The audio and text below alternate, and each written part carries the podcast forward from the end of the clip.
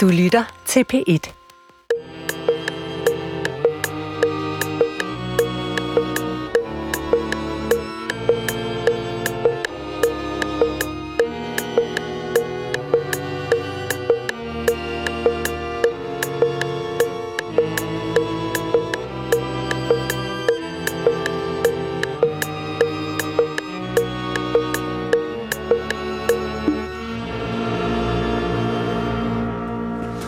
Goddag, mit navn er Peter Lund Madsen, og rigtig hjertelig velkommen til Hjernekassen på P1, som i dag skal handle om videnskabelige opdagelser, øh, og øh, det er jo noget af det største i min verden. Jeg har gennem en årrække tidligere beskæftiget mig med videnskab, og øh, det er et arbejde, som har nogle ting, der arbejder for det, som ikke findes ret mange andre steder. Det, der er fantastisk, synes jeg, ved at arbejde med videnskab, øh, det er dels, at man bevæger sig, hvis man arbejder med den rigtige, øh, hvis man er heldig, øh, øh, så bevæger man sig i et ukendt landskab. Øh, man ved simpelthen ikke, øh, hvad der dukker op forude. Øh, og det andet er, at de resultater, videnskaben opnår, det er jo uigendriveligt positive ting. Øh, på den måde at forstå, at det er afgørende bidrag til summen af den viden, vi mennesker har om verden omkring os. De videnskabelige opdagelser, der holder, er byggestien i et meget, meget smukt monument, som vi mennesker har bygget på lige siden vi ankom her til jorden for aller, aller første gang. Og det er det monument, der gør, at vi sidder så sikkert og behageligt, som vi gør i vores tid. Jeg har haft mange gode chefer. Jeg har haft ualmindelig mange gode chefer i videnskabens verden, og der er to, som jeg specielt øh, er meget, meget glad for at arbejde sammen med. Den ene er min danske chef fra Bispebjerg Hospital, Niels A. Lassen. Han sagde engang til mig en ting, som jeg bringer videre, som man ikke skal glemme. Det er en god leveregel. Han sagde, Peter, du skal ikke være bange for, at der er nogen, der stjæler dine gode idéer. Du kan bare få nogle nye. Fuldstændig korrekt. Problemet er ikke at få idéerne, problemet er at få dem ført ud i livet.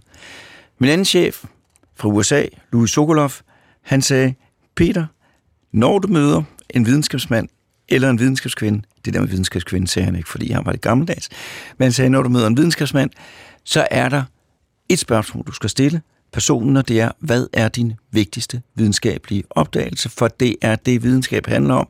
Ikke at skrive mange artikler, men at gøre vigtige opdagelser. Og det er jeg fuldstændig enig med ham i. Øh, lottogevinsten i videnskab, det er at få den gode idé, der kan føre til det vigtige eksperiment, der kan give de resultater, der afgørende bidrager til vores viden om, hvordan verden den er indrettet.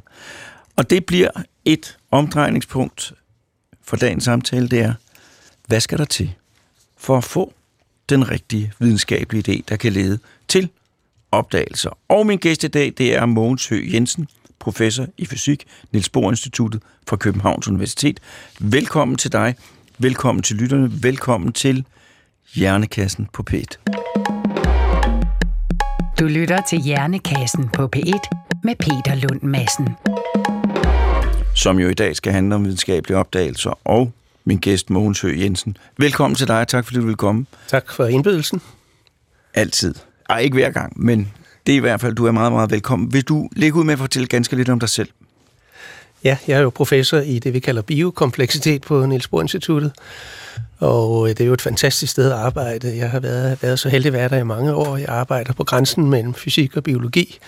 I særdeleshed, øh, hvordan øh, DNA-skader i celler repareres. Og vi bruger matematiske fysiske modeller til at beskrive det. Se, hvor smukt. Jeg beder dig om at fortælle lidt om dig selv, og du fortæller om din forskning. Det er jeg meget glad for. Øh, nu vil jeg lægge, gå lige ud i det. En, hvad skal der til for, at man får en, øh, at, at de store videnskabelige opdagelser kommer? Er der nogle ting, der skal være på plads først? Man vil jo nok sige, at det er det, det store dollarspørgsmål, ikke? hvordan man får de nye videnskabelige opdagelser. Og jeg har i mange år øh, samlet, kan man sige, øh, beskrivelser af de helt store opdagelser, det der jo er er pointen er, at vi videnskabsfolk, vi arbejder jo i det, jeg kalder det kendte territorium.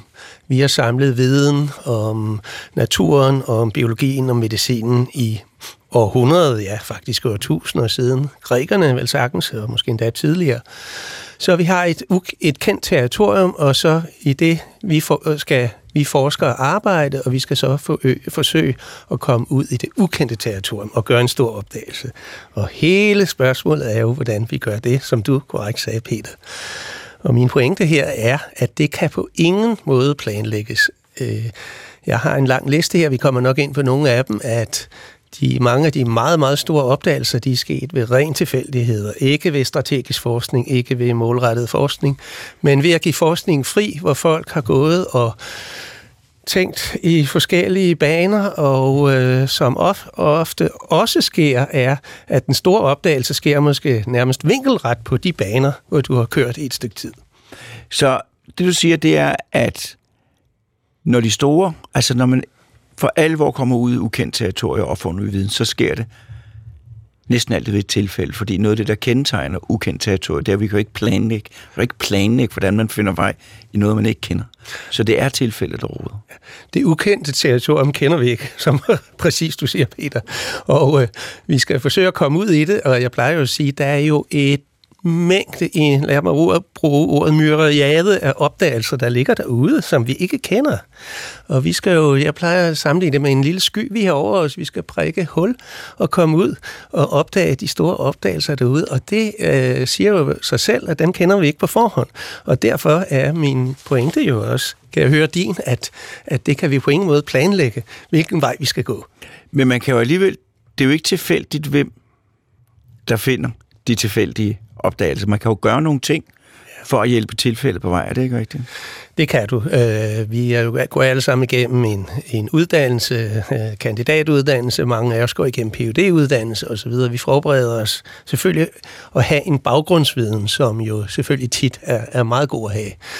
Men øh, når man kommer, kan man sige til inde i et phd studium som er jo en forskeruddannelse, ja, så mener jeg jo faktisk, at man allerede der ikke skal lægge, forklare en plan ned over phd studenterne sige, du skal gå den vej, du skal gå den vej. Man, man skal vejlede, men man skal ikke bestemme, hvad vej det skal gå. For allerede der skal forskeren begynde at udvikle sig og øh, begynde at tænke kreativt og tænke på, hvilke veje det skal gå. Og jeg har haft rigtig mange phd studenter og jeg vil sige, i langt de fleste af tilfældene, der laver vi jo ikke øh, forhåbentlig nogle gode opdagelser af det, vi har planlagt på forhånd. De er jo kommet lidt vinkelret på.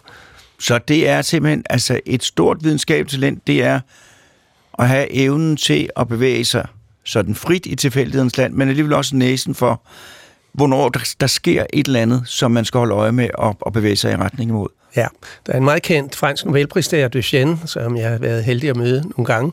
Han sagde altid, you shouldn't know too much for at gøre store øh, opdagelser. Det vil sige, hvis du har læst og læst og læst for meget på øh, kan man sige, et emne, jamen så er du måske lidt forbundet af det. Det var det, han mente. Øh, du skal selvfølgelig heller ikke være helt uvidende, så det er en delikat balance, hvor meget man skal vide, og hvor stor uvidenhed man skal have. Jeg plejer at sige, at forskning er en blanding af af viden og uvidenhed, ro og uro. Øh, men det er sådan en, en lidt øh, speciel tilstand, man skal i for netop at komme ud i det ukendte territorium. Ja, fordi hvis verdensbilledet først har sat sig, så har man svære ved at, at tænke i, i, så, i andre baner. Så er du lidt bundet af det, og det skal man ikke være for meget, og det er interessant. Noget, som jeg har fordi det jeg har lagt, nu siger jeg, at, at den store idé, det er lottogevinsten, men det er det jo virkelig. Altså hvis man, de videnskabsfolk, der har gjort store opdagelser, det er jo, det er jo i vores verden, det er jo stjerner, øh, og, øh, og folk, vil, nu snakker jeg ikke snakke dine, men folk, jeg misunder. Og det, som jeg jo tit har set ske, enten ved andre eller hørt historier om, det er, at når de her mennesker, der har gjort store opdagelser, de møder andre forskere, så spørger, hvad gjorde du, du fik din idé? Ja, ja. Og der synes jeg, at i hvert fald i neurofysiologiens verden, de historier, jeg har hørt, de er, der er to, men den ene er langt, langt den hyppigste. Og det er en, historier om et, en videnskabsperson, der har arbejdet på et problem, lang tid skrublen, og hvis historien skal være rigtig god, frustration. Den allerbedste historie, det er nummer. Og den aften havde han bestemt sig for at, at forlade området. Og så står man en morgen, vasker hår, præcis. Og det kommer som fuldstændig udramatisk ja. en selvfølgelig tanke. Ja.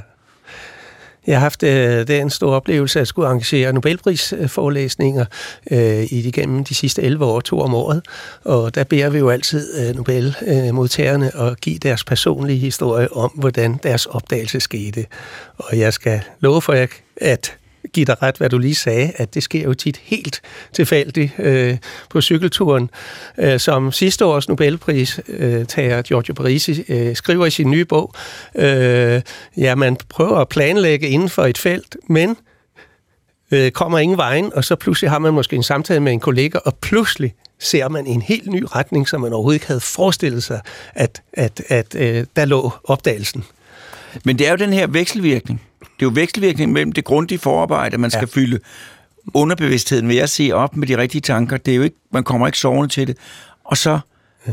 at give, give hjernen lov til at, at køre sit eget øh, løb for at finde den association, der skal til.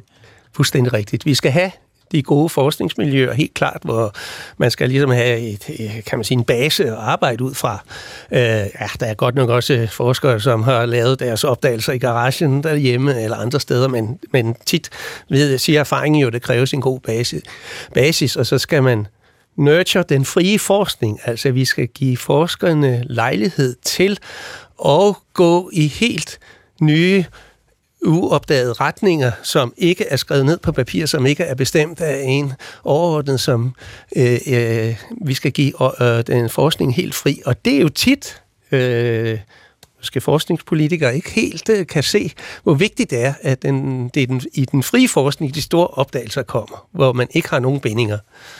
Og der er det jo, altså der er det jo, kan du sige til mig, du kan selvfølgelig kun sige sådan et over, eller øh, grundlæggende træk, men men hvis nu du skulle vurdere, om en person altså, var talentfuld til naturvidenskabelig forskning, hvilke, hvilke, hvilke, hvordan vil talentprofilen se ud? Kan du sige noget om det? Hvad kendetegner folk, der bliver dygtige forskere? Vi, der er jo rigtig debat øh, øh for tiden om såkaldt 12 piger. Jeg synes altså også, at vi skal tale om 12 drenge. Der er jo tit, øh, folk kommer med øh, øh, kolossalt høje karakterer, og øh, og øh, det er ikke, det er selvfølgelig en god baggrund for at blive en god forsker, men det er ikke altid, øh, at øh, være god til at gå i skole er det samme som at blive en god forsker. For, forskning er meget uforudsigelig, som vi har snakket om, og har stor usikkerhed i sig, og i øvrigt også meget stor jobusikkerhed. Det er så en ting. Øh, det, det er så, kan man sige, baggrunden for, at mange, det ønsker de simpelthen ikke, øh, den, den usikkerhed. Men, men man kan sige, at, at, det, at det kræver jo en enorm kreativitet, et enormt gå på mod, og øh, men mest af alt, og elsker at få nye idéer, og elsker at tænke på nye idéer, elsker at tænke i nye retninger. Så det kan er øh, også min erfaring, det kan du ikke altid se lige, når en ny phd student kommer ind ad døren. Det er noget, man måske lidt ser hen ad vejen. Så der skal være sådan et grundlæggende, altså et grundlæggende ønske om, ligesom nogen, der interesserer sig for hestesport, nogen, der interesserer sig, man kan ikke sige, hvor, men det er bare det. Ja. Så skal der være et grundlæggende ønske om at indgå i videnskabelig praksis, for det er ikke et sted, man bliver rig, medmindre man får Nobelprisen, øh, og det er et sted, der er alle mulige ansættelsesmæssige besværligheder. Præcis. Man skal have den der, det der indre drive. Min chef, Niels Lassen, han havde det. Han, gik, han tænkte altid på videnskabelige problemstillinger. Ja.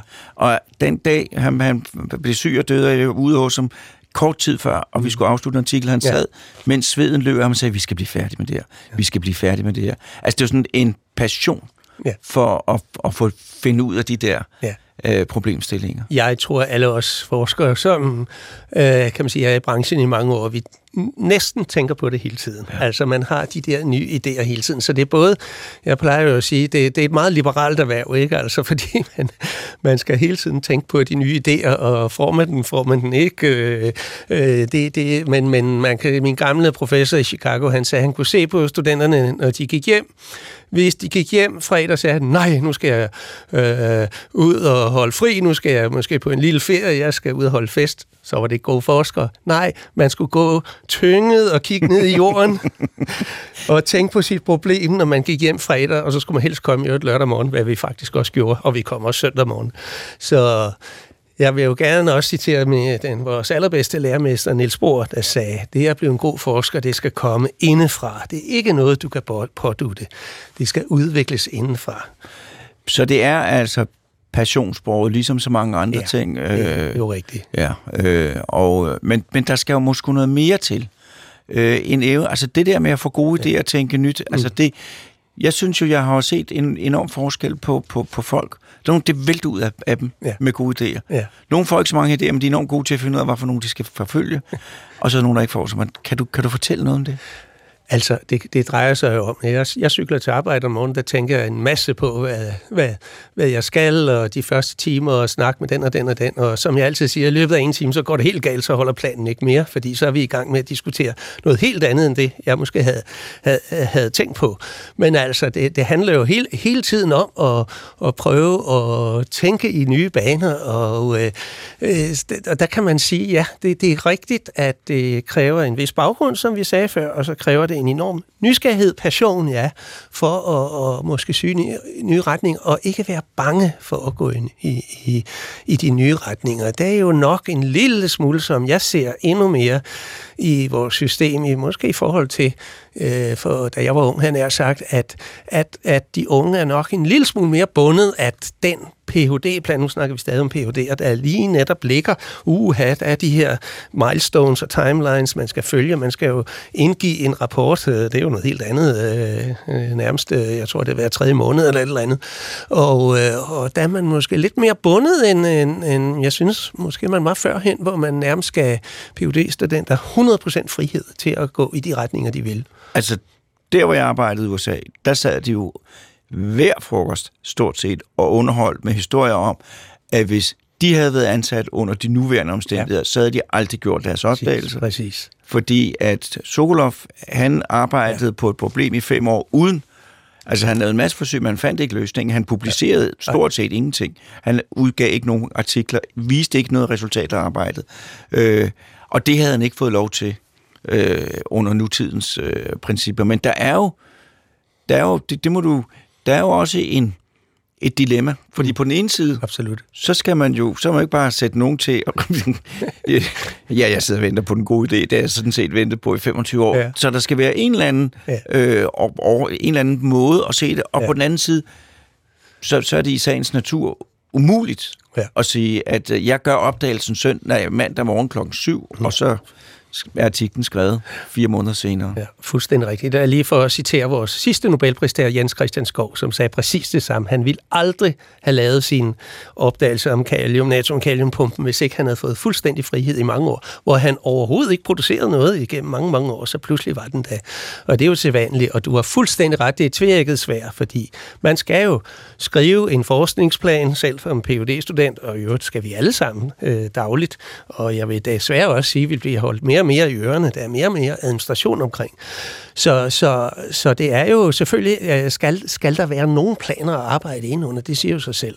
Men, men jeg vil sige sådan set, at jo mere styring der kommer, og i øvrigt har vi, det kan vi måske komme tilbage til, vi er ganske god funding i Danmark i de her år. Vi er både øh, øh statslige funding og private, det, det, det er ganske, ganske godt. Men jeg vil sige, jo mere styring der kommer, jo mindre chance er der for de helt store opdagelser. Det er selvfølgelig en, en sætning, som, som man kan diskutere, men, men det vil jeg tro. Altså. Men så skal man også acceptere, at der går meget spild. Altså selvfølgelig. Øh, jeg tror, jeg er i gang med at sige før, at, at alle de her idéer, man tænker på i dagens løb, ja, utrolig mange af dem bliver jo ikke til noget. Sådan er det jo inden for forskningen. Vi arbejder på at finde nye idéer, men man- man indser måske hurtigt, eller måske langsomt, at den her vej, den, den fører sig ingen vej. Så, så, så sådan er det. Men, men altså, Der var en tommelfinger i, for Niels Lassen fik idéer hele tiden, som man satte folk i gang med. Men ja. der var den interne tommelfingerregel, at hvis Niels skulle have haft, at han skulle have præsenteret ideen gennem mindst tre dage, før man skulle gå med på den. Fordi at ellers så risikerede man, at det bare var en strøg tanke. Nå, okay, ja, ja. Det er jo latenstid af en art, det, ja. som ikke så, det er som ikke så tosset. Vi tager lige en jingle.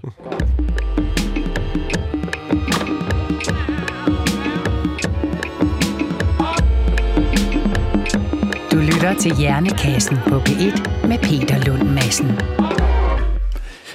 Nu talte vi, vi talte i Jernkassen på BIT, og vi taler om det, man kan kalde tilfældige opdagelser, hvad der skal til for, at de videnskabelige gennembrud kommer.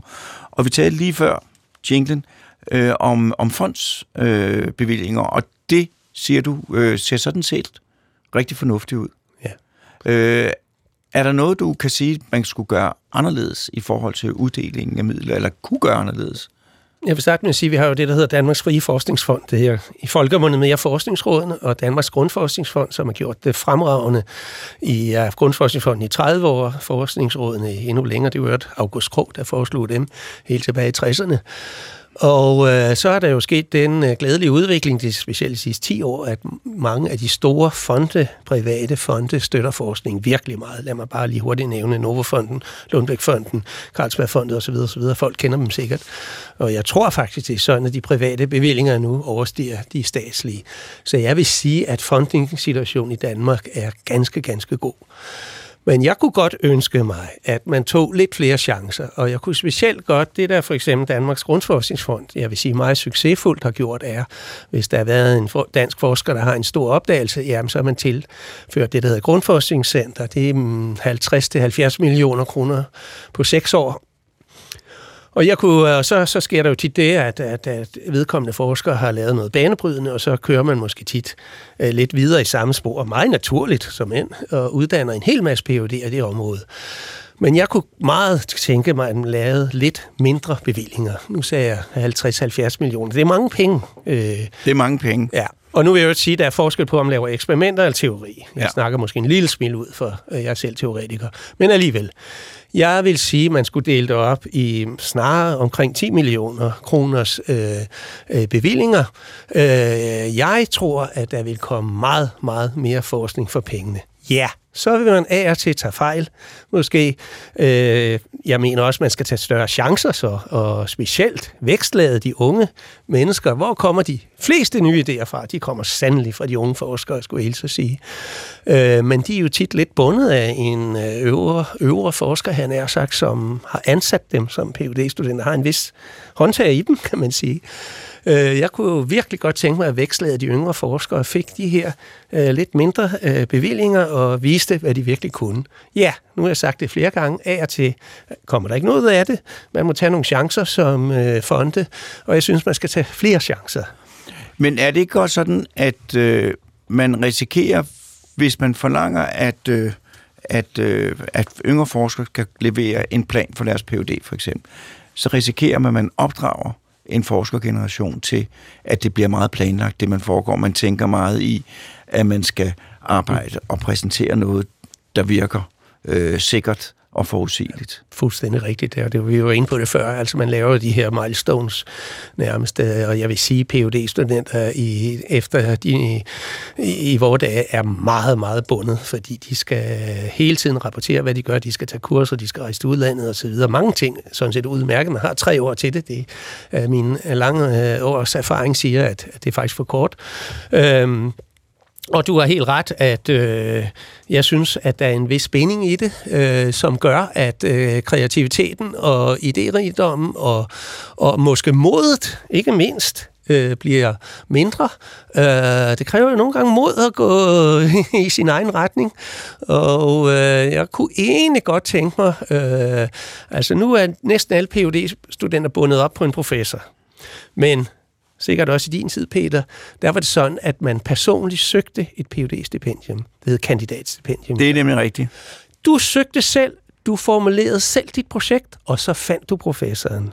Og jeg synes, at der bør være mange flere af det, vi lidt kalder frie phd projekter hvor unge folk skriver, jeg har altså fået den her idé. Er den god, er den dårlig? Hvem ved? Jeg vil rigtig gerne øh, lave et phd projekt på det. Kan jeg finde en professor? Det kan jeg godt. Så har phd studenten ansvaret for, hvad øh, det, det var sådan i min tid, det er, hvad vi vil lave. Og øh, jeg kan huske min professor Per Bak, som var helt fantastisk, at det er dit ansvar. Du skriver, hvad du vil lave, det er ikke mit. Men det du siger, det er, at du gerne måske ville have nogle af pengene og noget af magten flyttet fra dem, som har gjort store opdagelser ja. og er blevet etableret, ned til yngre mennesker, Præcis. som ikke er etableret, men som er bedømt og valgt ind på ilho, øh, øh, at det, det ser spændende ud, det der, men hvor man, man tog nogle flere chancer i, i bevillingerne og gav penge til folk, som, var, som virkede talentfulde, men som ikke havde bevist noget som helst, og som kom og præsenterede en idé, som lød god, men som som, som jo ikke vidste, om den var det. Jeg tror ikke, jeg siger noget, Peter. Jeg kunne ikke formulere det bedre selv. Det er 100% hvad jeg mener. Men er der nogen tegn på, at det sådan, det bliver? Ikke lige nu, synes jeg. Altså, nogle af fondene har taget sådan initiativer, hvor, kan man sige, for eksempel, øh, jeg behøver ikke nævne navn, en af fondene har taget et initiativ, hvor man sådan set ikke kender personen, men kun kender øh, projektet, synes jeg er, er et rigtig godt, godt initiativ. Men det er meget, meget få penge, der, der alligevel ligger der i forhold til de mastodontpenge, der ligger til, kan man sige, etablerede forskere. Og hvad sker der tit, hvis øh, en etableret forsker har fået 70 millioner, for at vedkommende meget let også 50 millioner, for meget let også 30 millioner, og bliver så meget rig og får de her mastodontcentre, som jeg personligt faktisk er meget imod. Jeg mener ikke, det gavner forskning. Jeg mener ikke, det gavner øh, de store opdagelser. Øhm, i nogle tilfælde skal jeg da ikke være dum, altså der er der kræver meget... Øh, der er nogle ting, der kræver mange penge ja, og store ja, eksperimenter og så videre og så videre, selvfølgelig, selvfølgelig. Så det, altså, det, det er endnu en gang en balance, men jeg synes, at at i de senere år er balancen tippet til de store, og nu laver man endda det, det der hedder pionercentre. Der er kæmpe store centre, som har 500 millioner i bevillinger. Og der vil jeg jo så sige, at øh, det vil sige, at man uddanner måske hundredvis af unge forskere inden for et område. I den samme skole? I den samme skole, og i de næste 10 år. Men alle ved, at at forskningen skal jo være dynamisk, og emnerne ændrer sig. Øh, der var en, der hed Thomas Kuhn, som i øvrigt fyldte 100 i sidste uge, der skrev en bog om paradigmeskifte. Meget, meget interessant. Der er jo paradigmeskift i forskningen. Altså, det er jo fint at støtte et område i måske 10 år, men ikke med så mange penge, som man ikke kan down skale igen. Hvordan kommer man så ud af det? Og det er det, jeg synes, at de her mastodontcentre, det, det, der tænker man ikke øh, øh, på, at, at, at forskningen jo er dynamisk, at paradigmerne skifter. De skal skifte. Det er jo så, fordi det, det er jo hele tiden ændrer det sig, og hele tiden er det nye områder, der dukker frem. Præcis. Da jeg var i USA, der arbejdede jeg inden for physiology, fysiologi, som lige pludselig ja. blev fuldstændig gammeldags. Og det betød, at mens jeg var der, der blev mit laboratorium halveret, og folk blev sendt på gaden, fordi nu var det noget helt andet. Det øh, og det har jo altid stået for mig som, som noget fantastisk, fordi på den ene måde er det jo enormt brutalt, og det var mit laboratorium, det gik ud over. Ja. Men det er jo sådan, videnskaben er, og det er jo sådan, det skal være, at de mange penge, der blev brugt der, hvor jeg var, de skal jo bruges hele tiden der, hvor de gør størst nytte, og det skifter altså meget, meget hurtigt øh, inden for videnskaben. Så mindre centre øh, og, og større mod til ubeskrevne blade. Ja. Øh. Fordi vi er jo nødt til at skrive ansøgninger. og Det, det skal jo, altså, man, kan jo, man er nødt til at skrive et eller andet i en ansøgning, ikke? Men, men, men jeg vil foreslå, at man lavede kortere ansøgninger, og øh, hvor man øh, til en vis grad for det første stolede på personen. Selvfølgelig skal der stå noget om, hvilke idéer man har, men man absolut accepterede, at man gik i en helt anden retning. Og det vil så sige, at øh, det er jo, I aner ikke, hvor meget tid vi bruger på at skrive ansøgninger i vores branche. Jeg tror ikke, befolkningen er klar over, hvor meget tid der går, hvis man skal lave en stor ansøgning ansøgning, jeg kan tale for mig selv, tænker man over det et halvt år forinden. Og øh, ikke bare det, så når man sender en ansøgning ind, så bliver den jo sendt ud til kolleger i udlandet, som bruger masser af tid også. Så der går jo enorme ressourcer, som kunne bruges til forskningstid, spildt ved at ansøge og ved at og, og vurdere ansøgninger. Og jeg siger jo ikke, at vi kan undvære ansøgninger. Det, det kan vi jo ikke. Men jeg siger, at man bør slanke det, og man bør tænke måske lidt i nye baner. Fortæl lige om den ansøgning, Niels Bohr, han sendte ja. i hine tider. Det er jo øh, fantastisk. Øh, Niels Bohr søg, søgte jo øh, Carlsbergfondet i 1911 om, og han sagde følgende, en sætning bestod ansøgningen i. Jeg ansøger her med Carlsbergfondet 2500 kroner til et studieophold ved et udenlandsk universitet. Punktum. Fik han den? Han fik dem. Og så tog han jo først øh, et sted hen, øh, øh, hvor, hvor med Thomson, som ikke, som ikke gik så godt, så tog han til Manchester, hvor der var nogle eksperimenter, som han blev meget fascineret af. Tænk engang, hvad der er kommet ud af en ansøgning på en linje øh, af Al elektronik er baseret på kvanteteorien, alle computer er eksponeret, alt hvad vi har i det her studie er baseret på kvanteteknologien. Så det var jo ufatteligt, hvad der kom ud af det. Og dengang stole Niels Bohr var jo selvfølgelig allerede nok en, en stjerne der, men han havde jo ingen anelse om, at han skulle gå i den retning, som han gjorde, og opdage atommodellen efter eksperimenterne i Manchester ved Rutherford. Så det synes jeg er et utroligt eksempel Jeg tror nok ikke, det bliver til, at der skrives så kort en ansøgning, men jeg synes, det er noget, man kunne have i baghovedet. Det kan være, det kan være den retning. Kan du fortælle, øh, lytter mig, om, om, om, om, du må selv vælge, øh, om, om en tilfældig opdagelse? Ja, jeg har Noget? jo, som du ved, en liste af dem. Ja, en, en smuk liste. En af som jo har haft allermest betydning for øh, menneskeheden sidste 100 år, er jo, at opdagelsen af penicillin. Så øh, medicineren Alexander Fleming, han lavede jo nogle petridisse af øh, bakterier, stafylokokker, Han, han voks, dyrkede bakterier i sådan nogle glasskåle. Præcis. Ja. Ja. Og, øh, og jeg ved, du har set dem. Ja. og øh, øh, så skal de jo dækkes over, øh, så videre. Så når man øh, når, ser, hvad der sker, så er der en af, af de her petriskåle, der ikke er dækket over natten over, og der kommer en skimmelsvamp ind på. Og han ser jo, at skimmelsvampen har slået bakterierne ihjel. Okay, så prøver han jo at identificere den her skimmelsvamp, og hvad er det? Det er faktisk det, der er der. Det hedder lidt mere latinord, men det vi kalder penicillin i dag. Fantastisk. Ja. Helt, helt tilfældigt. Tilfældigt, men også noget, der kræver, at der er en, der ved noget om det, og kigger ned og siger, Jo. åh, oh, der var ikke Der nogen bakterier. noget." Hvad er det for noget? Ja. øh, og der har jo ligget, for det ved jeg, der lå et, et, enormt arbejde, også videnskabeligt, før at, øh, Selvfølgelig, ja. selvfølgelig. øh, at det, det var færdigt. Ja, ja. Kaos-teorien, vil du Okay, fortælle om det, det- for det, jo. den, den kan jeg godt lide. Ja, det er godt. Ja, den er jo, jeg blev selv uddannet i kaosteori fra 1979, og det var jo et enormt spændende nyt område, der kom der. Og kaosteoriens grundlægger, plejer vi at sige, Mitchell Feigenbaum, som jeg hørte for to år siden, var over til en mindekonference for han var egentlig uddannet som partikelfysiker og arbejdede på øh, de topamerikanske universiteter, men var gået totalt i stå. Han kunne ikke se nogen vej frem i Og, partikelfysik. og hvad betyder det gå totalt i stå? Det betyder, at du præcis er et godt spørgsmål. Du publicerer ikke, du har ikke nogen nye idéer, du, og, og Peter, det ved man godt lidt selv. Altså, han vidste udmærket godt selv, det er ikke lige noget for mig det her. Jeg kan ikke lige komme videre. Jeg må, jeg må, Det er brændt færdigt, der er ikke noget. Nej, der er ikke noget. Så er en, der hedder en, uh, uh, Pete Carruthers, som havde startet et nyt ikke-lineært center i Los Alamos. Vi kender allerede Los Alamos-laboratoriet selvfølgelig fra, fra, uh, fra uh, første atombombe, men de uh, har satset specielt der i 70'erne utrolig meget på... Uh, fri forskning, og der la- lavede man et ikke-lineært center, og Mitchell Feigenbauer blev ansat der. Og så fik han som det første en HP-computer i 70'erne, tror jeg, nogen af jer skal huske. Det var sådan en lille brun en. Øh, Så trykkede han på det, der hedder tilfældigt talknappen. Et tilfældigt tal mellem 0 og 1. Ja, det, det, Det kunne, det kunne den lave. Ja, det kunne den lave. Ja. Og så tænkte han, hvor søren kommer det fra? Han kiggede i manualen, og så viser det sig, at det er noget, der hedder den logistiske afbildning, så mange i mit felt ved præcis, hvad det er. Det behøver jeg ikke komme ind på. Men jeg ved ikke, hvad det er. Nej, men...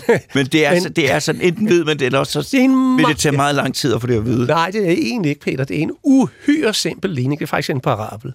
Og han fandt ud af, at et tilfældigt tal var lavet af den parabel. Så begyndte han at studere det. Så fandt han ud af, at hvis han ændrede en parameter lidt, så var det ikke tilfældigt. Så ændrede han en parameter lidt mere, så blev det gradvist mere tilfældigt, og gradvist blev kaotisk. Og det gjorde, at han opdagede det, vi kalder overgang til kaos. Øh, nogle af de smukkeste artikler i moderne fysik, der blev skrevet omkring 1980, øh, ved, at han tilfældigt havde fået en af de første HP-lomregnere i Los Alamos dengang. Kan du prøve her, de der smukke artikler om overgang til kaos, kan du prøve at forklare mig det? Ja, det kan jeg godt. Uha, ja.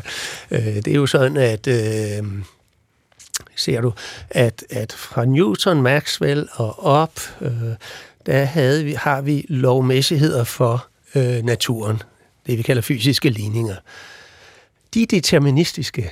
Øh, og det vil sige, at man har en ligning, og man kan præcis forudse egentlig, hvad der sker. Hvis jeg smider en kanonkugle Ja. ud for rundetårn, Så kan du beregne det.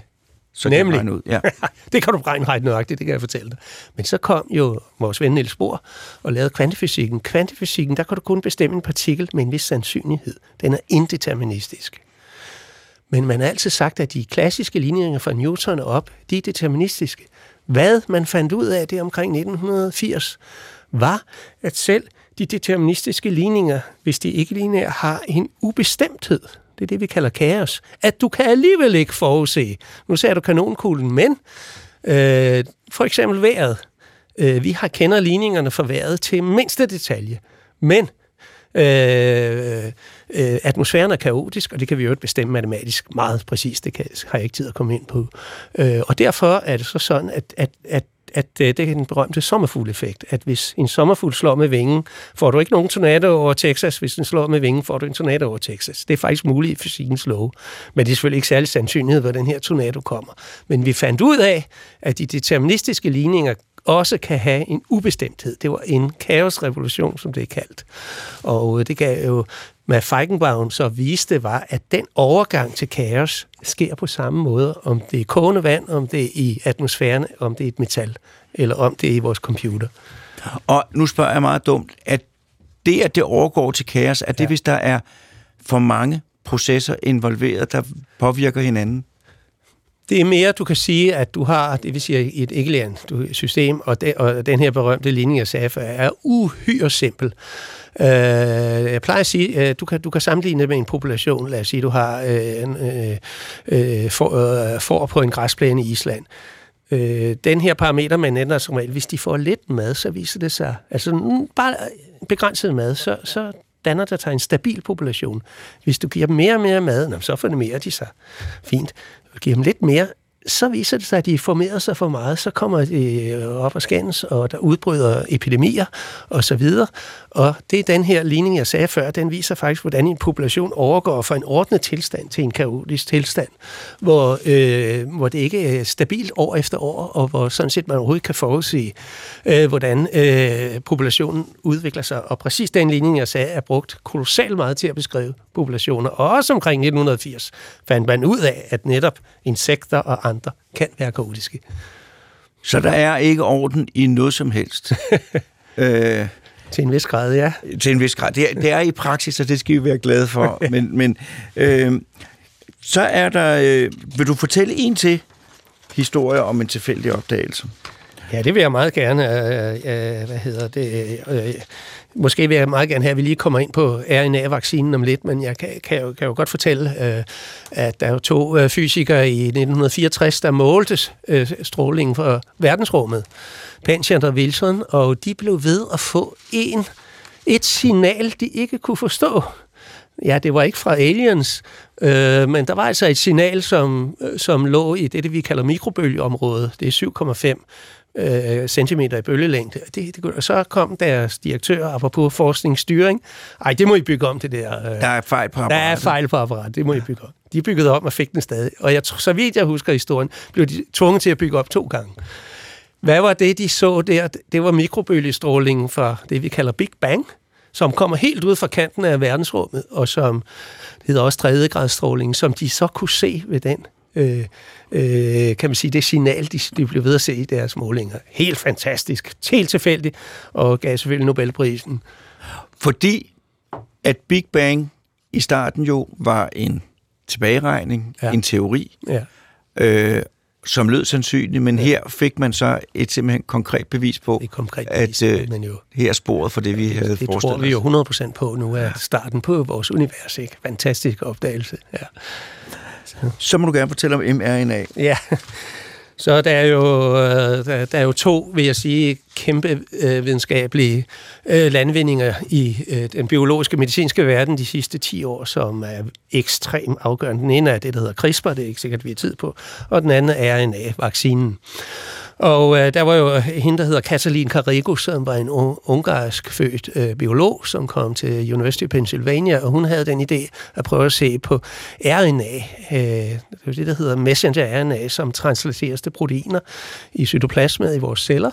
Og øh, hun tænkte, ah, kan jeg bruge det til øh, den her RNA-teknik for eksempel til en terapi. Altså det er jo det, er øh, det vigtigste i cancerforskningen lige, hvor det er RNA-terapier.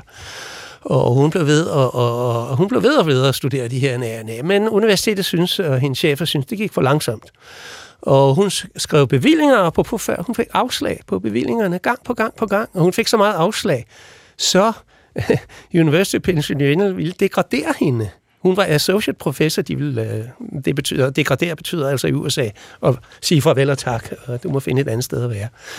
Men så øh, det er jo ikke mere end øh, tre år siden, at øh, man så fandt ud af, at den her RNA-teknik kunne bruges til vaccine. og RNA kunne direkte angribe spike-proteinet i øh, covid.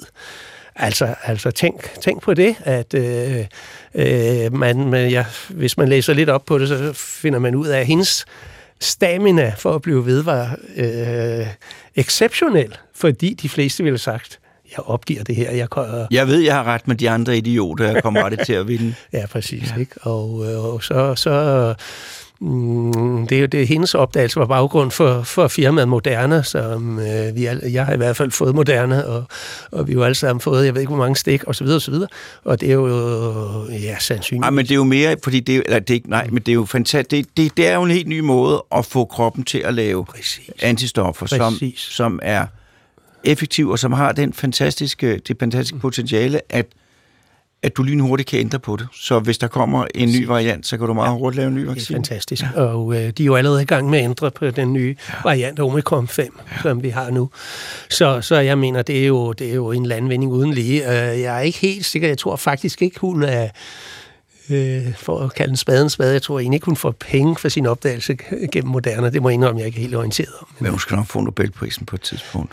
Hun får Nobelprisen, men som jo Nobelprisen. Det er jo altid lidt et, et, et slagsmål selvfølgelig, hvad, der kan kun tre få Nobelprisen. Ja. Så, så er det spørgsmål endnu en gang her, hvem. hvem? Jeg er overvist om, hun får. Og i øvrigt vil jeg da til, tillade mig at rose med, mine gode kollegaer i Nobelkomiteen, så jeg kender vældig godt, at de laver sjældent fejl alligevel. Nej. Øh, men vi skal have en jingle. Du lytter til Hjernekassen på P1 med Peter Lund Madsen. Og i dag der handler det om store videnskabelige opdagelser, som oftest, ah, jeg ved ikke om oftest, men som tit i hvert fald, er sket ved en, øh, ved en tilfældighed. Og vi har også talt om forskningsbevillinger og phd studerende Øh, hvis nu, at man hvis nu man går med ønsker om at, at skabe sig en videnskabelig karriere inden for det, har du nogle gode råd til, hvad man skal gøre? Altså, der er jo, øh, han er så ingen vej, som vi også snakkede om før. Det er også den rigtige vej. Man skal selvfølgelig først øh, finde et studium, man kan lide, og øh, så øh, øh, gøre sig færdig der, og så, så øh, forsøge at få et phd stipendium Hvorfor et phd stipendium Det er alligevel det, vi kalder en forskeruddannelse. Altså PhD PhD-graden øh, er en forskeruddannelse, så, så det er jo vejen at gå, øh, vil jeg sige. Og jeg vil øvrigt også sige, at der er jo de sidste 20 år kommet ganske, ganske mange PhD øh, stipendier i Danmark, øh, og bliver også uddannet mange, hvilket jeg synes er en kæmpe fordel for øh, samfundet som helhed. Hvorfor det? Uddannelse er altid godt.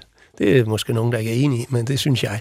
Og øh, det eneste, som vi var inde på før, er, at mange af de phd stipendier er så underlagt, øh, kan man sige, et center. Øh, det er nu sådan strukturen er nu. Og det vil sige, at opslaget kan være meget begrænset opslaget kan være meget, meget detaljeret. Ja, man simpelthen bliver, bliver ansat som phd studerende ja. til et forskningsprogram, som stort set er, er fastlagt på forhånd. Ja, Præcis. Hvor man er sådan ansat som en videnskabelig fabriksmedarbejder, mm, hvis man skal være meget Præcis, skrab, ja. øh, til at udføre ja. nogle projekter for, for en anden. Hvorfor ikke tillade at gøre, som Niels Bohr gjorde for unge phd studenter Jeg tillader mig her med at ansøge om et phd stipendium ved et dansk universitet. Jeg kan sige, mit, mit, øh, det jeg mødte op med, jeg ville gerne måle hjernens blodsgennemstrømning under søvn, og Niels Lassen synes søvn var uinteressant, øh, og øh, han var egentlig imod, at, at det skulle laves. Okay. Øh, og så fik jeg lov til at lave det alligevel. Ja, det er det. Og jeg fik, der var ingen begrænsning. Og det var også derfor, at jeg ser tilbage på den tid som fuldstændig fantastisk, ja. fordi at jeg havde lov til at lave, hvad jeg ville. Og jeg skulle ikke skrive nogen ansøgninger. Øh, det var fuldstændig enestående. Nu sagde, snakker du, øh, jeg kan også sige personligt, da jeg øh, blev phd student øh, skal vi sige det sådan, jeg, vi havde læst rigtig mange bøger, det havde du også, Peter, og taget rigtig mange eksamener. Og jeg tror, jeg havde fået nok af eksamener, skal vi. Og det her med, at man havde et phd stipendium som var helt frit dengang, det var det, og man kunne selv vælge, og man kunne selv, og jeg gik jo i kaosteoriens retning, for der var så mange nye opdagelser, der gik og ventede, og vi, kom, vi var heldige at lave noget helt fundamentalt. Altså, jeg synes jo, det var en verden, der åbnede sig for, øh, for mig, som var så spændende. Jeg kunne slet ikke lade være, altså. Så det, det, det, det står for mig, du sagde selv, det står for mig som øh, den frihed, man havde, og den øh, mulighed, man havde for at selv komme med input, synes jeg var fantastisk. Men tror du ikke, der er nogen, der har det stadigvæk sådan? der Jo, jo. er i sådan nogle job Jo, jo, jo. Altså, nu øh, lyder det som om, at... ja, øh, i gamle jeg sat, dage? øh, sat, nej, nej, nej, jeg, det skal man passe på at snakke om gamle dage. Jeg ved det godt. Men øh, du fortalte din historie, jeg fortalte min. Det, nej, jeg, siger, jeg, tror, jeg håber, der er stadigvæk der er nogen, der har jobs på den måde. Absolut. Der, Nu lød det som nærmest om, jeg sagde, at, at, at unge har hånd, håndjern på. Det er jo selvfølgelig overhovedet ikke tilfældet. Og øh, mm, ja, ja øh, der, man hører så meget i min verden om forskningsledelse af unge folk. Jeg, jeg bryder mig ikke om ordet om forskningsledelse. Jeg er sikker på, at der er mange, der er uenige med mig. Jeg bryder mig meget om forskningsvejledelse. Jeg mener, man skal vejlede. Det er en professors absolute største job, hvis vedkommende har unge folk i sin gruppe, hvad de fleste jo heldigvis har, at vejlede. Og det vil sige, forsøge at give nogle retninger, og sige, ja, ja, jeg har hørt det, øh, kunne det være spændende, sådan og sådan. Men ikke at bestemme over PhD-studenten, øh, hvor vedkommende skal hen. Og det har jeg praktiseret i mange, mange år med, øh, i hvert fald til mine egne, og jeg ved også studenters tilfredshed.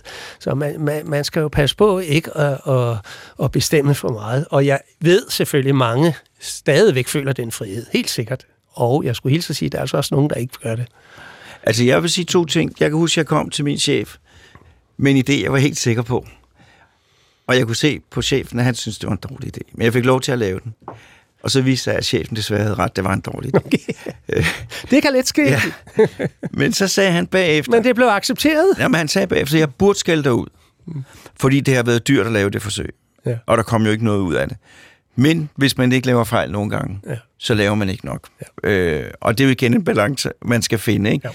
Må jeg lige citere min gamle vejleder, Per Bak, som svær død, men som er utrolig idérig øh, forsker. Han sagde engang til et foredrag til, til taleren, øh, din teori er forkert, og i øvrigt er det mig, der fandt på det først.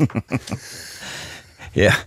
Men altså, men det viser, at fejl kan godt give et boost i øh, forskningsretningen. Nogle øh, meget højt citerede artikler har været forkerte, men har bidraget alligevel til en ny retning. til, til nye tanker. Nye. Det skal man jo acceptere. Det her kan godt være en romantisk historie, og jeg har fortalt den først, men nu, eller før, men du, du må, nu må du korrigere mig i den. Men altså, det, min fornemmelse var, jeg var jo ikke den, eneste, der var skandinav, nordeuropæer på NIH, øh, og der var jo også en masse andre fra alle mulige steder i verden. Og jeg arbejdede meget sammen med kinesere og japanere, som jo kunne slå mig i spader med hensyn til at kende litteraturen, med hensyn til at kunne diskutere videnskabelige problemstillinger med konstant reference til specifikke arbejde. Det lyder enormt godt, når man sidder og siger, øh, solen står op som James Colvin påviste i det der. Altså, og jeg var fuldstændig, jeg kunne ingenting af den slags. Mm. Eller ikke slet ikke i samme stil. Mm. Til gengæld synes jeg, at jeg og mine kolleger, som kom fra den samme del af verden, var langt bedre til at stole på vores egne øh, overvejelser og vores egen fornuft. Øh, Og tillod kreativitet måske. tillod kreativitet. Ja. Og, øh, og, og der var jo den der vekselvirkning, for der var nogle ting, de kunne bedre end mig, fordi de vidste mere simpelthen. Mm. Og der var nogle ting, som jeg var bedre til, fordi at jeg tog at gøre noget, selvom at chef havde sagt noget andet. Ja. Er, det, er det noget typisk nordeuropæisk, som vi skal værne om, eller er det bare mig, der har lavet en, en hyggelig historie? Altså, jeg har haft en glæde at være utrolig meget i Kina og Indien og så videre og så videre. Og øh, det er fuldstændig rigtigt, at øh, der er endda en, øh, skal vi sige, øh, forskel på studenter fra Kina og studenter fra Indien, for nu at sige Østen lige først der. Så skal jeg nok komme til Europa. Øh, kine, kineserne er, som du siger, meget, meget vellæste, og øh, da jeg arbejdede ved øh, Uni- Universitetet i Chicago, der lavede jeg altid grin med, at kineserne arbejdede uafbrudt, så de sov, de sov på skrivebordet. Jamen, de arbejder meget. Ja, ikke altid, men vi sagde, de sagde, we go to desk now. Det grinede vi meget af. Øh, så, så, så jeg er kommet meget ud og holde foredrag til sommerskoler i Kina, og øh, der kan sidde 200, og øh, øh, er der nogen spørgsmål? Nej, der er ikke nogen spørgsmål. De, de stiller, ikke, stiller ikke spørgsmål. Så har jeg været til mange, mange sommerskoler i Indien. Er der nogen spørgsmål? Masser af spørgsmål. Så det er den britiske tradition, som faktisk er i Indien. Øh, Indre er måske ikke altid glade for britter, men jeg kan fortælle, at i forskningen har det betydet rigtig god ting, at inderne stiller mange spørgsmål. Så jeg mener faktisk, at i Europa har vi øh, haft en tradition over jo i øvrigt, lad os gå tilbage til Newton, eller for den sags skyld grækerne endnu en gang, at have en tradition af at øh, øh udvikle videnskab, men også stille kritiske spørgsmål, og også tillade, at øh, kan man sige, at øh, øh, folk har deres egen mening om, øh, hvad vej de vil gå, og det er det, jeg jo sådan set advokerer, at vi skal gøre endnu mere i vores system. Så jo, der, der, der vil jeg sige en forskel. Nu kommer jeg fra Borinstituttet, hvor vi jo har haft Altså, vi er jo privilegerede. Vi skal sætte os på vores stol, så vælter det ind med unge folk fra Kina og Indien og i øvrigt alle andre steder i verden. Så vi er, øh, jeg har jo haft kæmpe erfaring med at have haft, som du, med unge mennesker fra, fra hele verden at gøre. Og det er jo en kæmpe, kæmpe øh, inspiration. Det er fantastisk. Øh, og det var jo også mit første møde med mit elskede land, Japan. Jeg havde to gode japanske øh, kolleger. Ja. Og den ene kunne operere rotter på en overmenneskelig præcis og akkurat måde. Jeg har aldrig været udsat for noget lignende. Øh, Japaner er meget præcise. Ja. Øh, og, men alle sammen gode kolleger. Hvad det hedder, hvis du nu skulle, skulle, skulle øh, komme med godt råd til, øh, til, til, til, til de bevilgende myndigheder, hvad vil det så være, hvis du skulle kunne, eller ja. til dem, der bestemmer i den bredeste forstand, hvad vil du så synes var vigtigt? Ja, jeg har jo absolut været inde på det før. Altså, som jeg vil alligevel uh, starte med at rose vores bevilgende myndigheder, både de statslige og, og private, fordi uh, i forhold til i 80'erne er antal penge i, eller bevillingerne i forskning gået uh, afsindigt meget op. Så hvis jeg, hvis jeg så er rigtig fræk her, er så kreativiteten og nydannelserne og, og publikationerne og så videre gået lige så meget op. Ja, publikationerne er faktisk, det kan man jo meget let se, men, men måske vil jeg tillade mig at sige, at man ikke får helt øh, nok øh, af de helt store nye idéer for de mange penge. Og det vil sige, at jeg kunne godt tænke mig en lidt større øh, frihed fra de bevilgende myndigheder øh, til at tage chancer, vi har været inde på det før, til endnu mere at dyrke vækstlaget. Øh, de unge, øh, dem øh, midten af 30'erne op efter, som har strugglet rigtig, struggler rigtig meget at få bevillinger. Vi var inde på det for, for et stykke tid siden, at de jo ikke kendte, så, øh, men, øh, så er der ikke DCV der, der skal til, og de her Nature og Science-publikationer, som skal til i vores dage, som jeg mener er en kæmpe hemsko for godt, at man altid kigger på det. Så, så, så det er absolut øh, min, øh, min øh, øh, øh, kan man sige, anbefaling. Og også pas på ikke at lave øh, og sætte sig fast på et emne i alt for lang tid ad gangen. Så der er sådan en aldersgruppe, en karrieremæssig punkt, hvor du er færdig som phd studerende ja. Ja. Og, og sådan skal til at etablere dig på egen hånd, mm. uden at du har nået at gøre de store opdagelser, Præcis. men hvor du skal være selvstændig. Ja. Ja. Den gruppe af forskere kunne godt øh, have brug for øh, mere støtte. Øh, gerne. En større paraply i, i bevillinger. Og så bød det ikke at være så store bevillinger, men Nej. det skulle være bevillinger, der gav dem mulighed for at få noget tid, ja. hvor de kunne finde muligheden for at gøre den store opdagelse, der kunne Præcis, ja. bringe dem op til, ja, ja. til dem, der går rundt og holder foredrag. Så det vil være ja. en... Men det her, er det ikke noget, som internationalt set er noget, man slås med? Jo, øh, jeg plejer jo at sige, at øh, jeg er jo lidt opdraget i amerikanske topuniversiteter, som jeg har den højeste respekt for. Jeg synes, de bruger hovedet i deres øh, kan man sige, planlægning og måden, de organiserer sig på helt fantastisk godt. Okay, nogle er også øh, nogle der Harvard og så videre, de er private. Jeg kommer tit på Harvard, men jeg synes, det er fantastisk. Nå, der er det jo sådan en typisk professor der, som kan være Nobelpristager og meget, meget kendt, har typisk en 4 til seks unge folk, altså måske to specialstudenter, to PhD-studenter, to postdoc. Og øh, så ved jeg også af personlig erfaring, så kan du præcis følge med i, hvad man laver. Og det, får, det kan du jo, sådan en gruppe kan du danne på en ganske lille bevilling. Altså øh, lille og lille, en million om året nærmest, øh, to millioner om året. Det, det, det, det behøver, du behøver ikke de der 70 millioner for det. Og, og det synes jeg, der kommer helt utrolig god videnskab ud af, det må jeg have lov at sige. Hvorimod, jeg har prøvet selv, jeg havde et center, og havde 15, 15 unge folk, der kunne jeg da ikke følge med i, hvad de lavede. Hvor lige nu har jeg øh, lige præcis fem, og jeg ved præcis, hvad hver laver. Så jeg mener sådan set, at man, man skal nedskalere lidt for at kan man sige, for at sige det rent ud, have tid til at tænke sig om og følge med i, hvad, hvad, hvad folk omkring en laver. Fordi det er jo sådan, det der med at vejlede en phd studerende det er tidskrævende. Det er jo en helt oplæringsproces, men... Ja. Jeg kan godt huske, da jeg lavede overgangen for at blive vejledet til at vejlede. Det var ikke spor let. Og det er, det, det er ikke altid let at sige noget klogt, der kommer. Øh, jeg ved udmærket, hvad mine phd studenter laver, og kommer og siger sådan og sådan og sådan, og hvad skal du lige sige, hvilken vej skal vi gå her? og det er jo heldigvis altid en dialog. Øh, det ved for i hvert fald dem, jeg har med at gøre. Det, det gør de fleste også. Nu skal jeg jo ikke... Der er jo nogen, der kan overkomme flere end fem. Øh, det, det, det har jeg et respekt for. Har man 50, så vil jeg overpåstå, at man ikke ved. Alle, så er det nogle andre principper, det fungerer Ja, det på, på, øh, fungerer på andre principper. Men det ændrer jo ikke på, at, at videnskabens verden, den kan jo være meget, meget utaknemmelig, og det kan være alt muligt, men, men hvis det kører, så er det et fantastisk sted at befinde sig. Det er så spændende, og så øh, kan man sige, man føler jo, man føler jo hele tiden, hver dag jeg tager på arbejde, for først føler jeg mig meget privilegeret at gå på Niels hver morgen, jeg går ind. Det var fantastisk.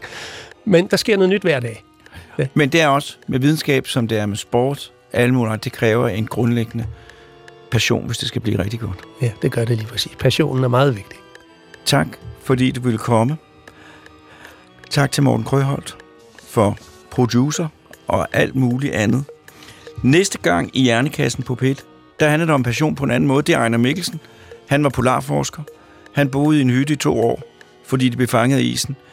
Øh, han gik også meget op i, at tingene skulle blive, som man gerne ville have det.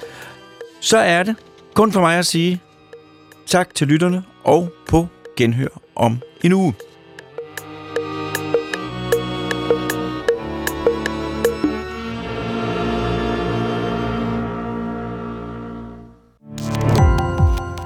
Gå på opdagelse i alle DR's podcast og radioprogrammer. I appen DR Lyd.